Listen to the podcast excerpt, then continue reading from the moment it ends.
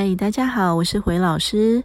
阿回说什么？今天想要跟大家聊一聊一个大家可能都知道的名词，叫成长型的思维。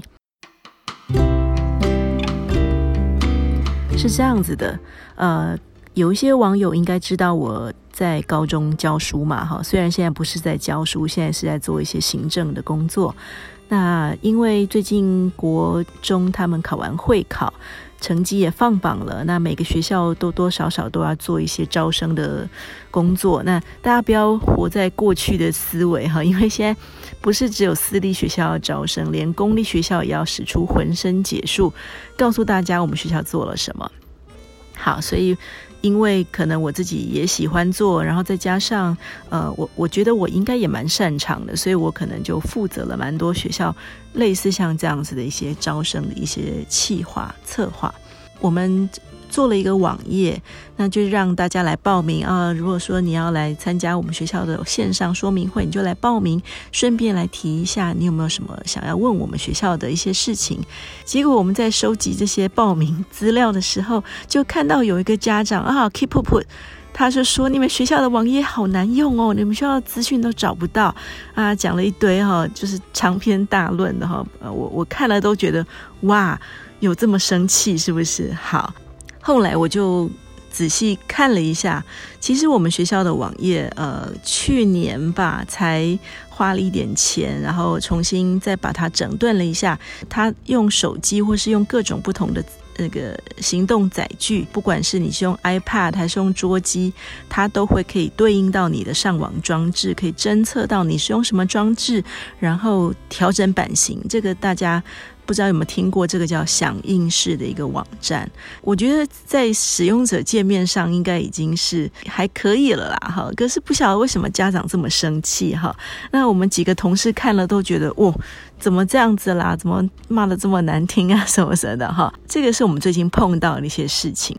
其实我现在看到这些负面的言论或者批评，我倒不会这么的不舒服，然后我也不会说真的很把它放在心上。但是我必须说，我也不是一开始就这么的能够释怀，那么的轻易就让它云淡风轻。这其实是需要锻炼的哈。那今天我要讲的重点是说，我们的个性、我们的人格，其实是可以透过练习、透过锻炼来让自己变得越来越好。我在一开始写部落格的时候，那时候是两千零四年，哦，转眼间已经快要快二十年了耶，吓死我了哈。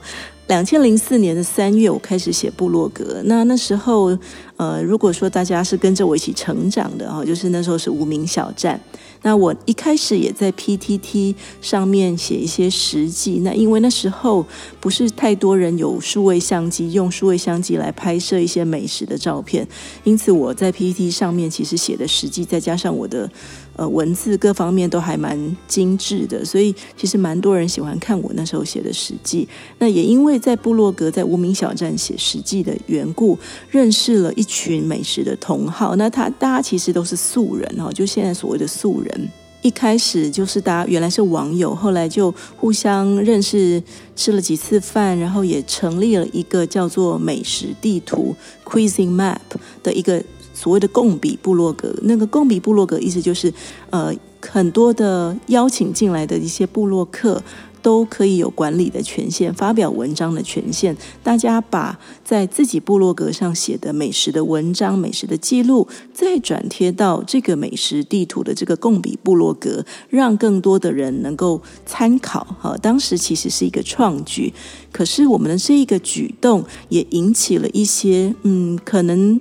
他们认为自己是真的很懂吃的哈，被我们这些素人写这些美食的记录，反而好像档次就被拉低了哈。那这些呃呃，以前叫做网络小白啦哈，但是我觉得我这样称呼人家不太好。总之，他们就是来挑毛病的。他们来有时候会闹板，有时候会留一些可能批评的一些留言，酸言酸语。挑错字，各种不同的可能都有。那大家也不堪其扰。有一次我自己就碰到，就是他来挑我，我写错几个字。那其实那些错字看起来都是只是选字错误的问题哈。呃，我自己觉得不伤大雅啦。但是他就来挑剔了哈。刚开始我也觉得莫名其妙，其实你就是根本在鸡蛋挑骨头，其实心里面不高兴，而且嗯，那时候会心里会觉得是说你们是眼红吗？还是你们是酸葡萄？还是看我们呃红起来你们就不高兴怎么样的哈？过了几天，我不知道我的心里面突然就转念了，我突然觉得，哎，人家帮我挑错字，是不是也想让我更好啊？哈。那可能我天生处女座的那种完美主义就作祟，就觉得太棒了。如果你能帮我挑毛病，那是不是就省了我一道功夫呢？所以后来我把，当然我后来有把那些错字改正。那我有回他的留言，就说啊，谢谢你能够把我这个错字挑出来哈，能够帮了我一个大忙这样子哈。我忘记我回什么，但是大概大意是这样哈。但是我承认这真的很难哈，因为有时候我们认为自己在投入一件事情的时候是付出非常多心血的，很努力在做，但是被人家嫌、被人家挑剔，那做个老瓜，后来嫌个老挪，这是当然心里是会很不舒服啦。只是换一个角度想，我们对于自己热爱的事情很努力，这不是理所当然的吗？就好像，比如说，有时候我们身为老师，我们就会碎碎念学生说：“你没有考好啊，什么什么的。”那学生说：“啊，我都有念啊，啊，就是没有考好啊。”可是我们就会回学生一句说：“没有考好，结果以结果论来说，就是没有做好嘛。”所以站在别人的角度，他们会想：“啊，我不管你后面到底付出了什么，但是我看起来你就是不够好。”有了那次体悟之后，别人。对我的一些意见、负面的意见、批评、质疑，我还是会很生气啦。怎么可能不生气？因为我们又不是圣人，对不对？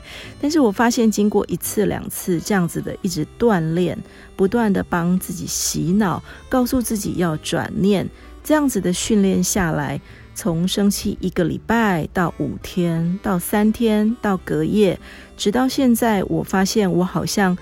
比较没那么容易生气，比较没那么在意这些事情哈。我会从这些抱怨、这些批评当中去找出我要的东西，就是比如说他们抱怨嘛，那我知道，当然知道说抱怨这些东西是带着情绪的，可是这些情绪当中多多少少也隐藏了我们可以改进的地方。那我们虚心检讨。如果有真的有错的，做得不好的，我们就弯腰道歉，下次尽可能不要再犯。那如果真的人家只是情绪化的抱怨，或是有时候你知道有人跟你挑毛病刷，呃，就是只是要刷存在感而已哈。那这个时候我们也许就不要理他，或是你就听听看，诶，他的抱怨也许是可以作为我们做事情的借鉴。下一次。我们就避免这些可能会招人怨的一些做法哈，所以有时候呃抱怨这件事情并不是这么的不好，我们要从负面的抱怨当中去汲取我们要的改变自己的一些正向的一些一些讯息。多年之后，我发现有一个新创的名词，就叫成长型的思维。我就恍然大，我又恍然大悟了。我说：“哇哦，原来这些成长型的思维，好像我一直以来，我从年轻的时候就体悟到了哈。当年的这些网络所谓的网络小白，这些人他们给我的一些宝贵的人生的一课。好，今天分享的这些呃人生的课题，希望也对你有一些冲击，或是对你有一些共鸣。阿回说什么？我们下次再见，拜拜。”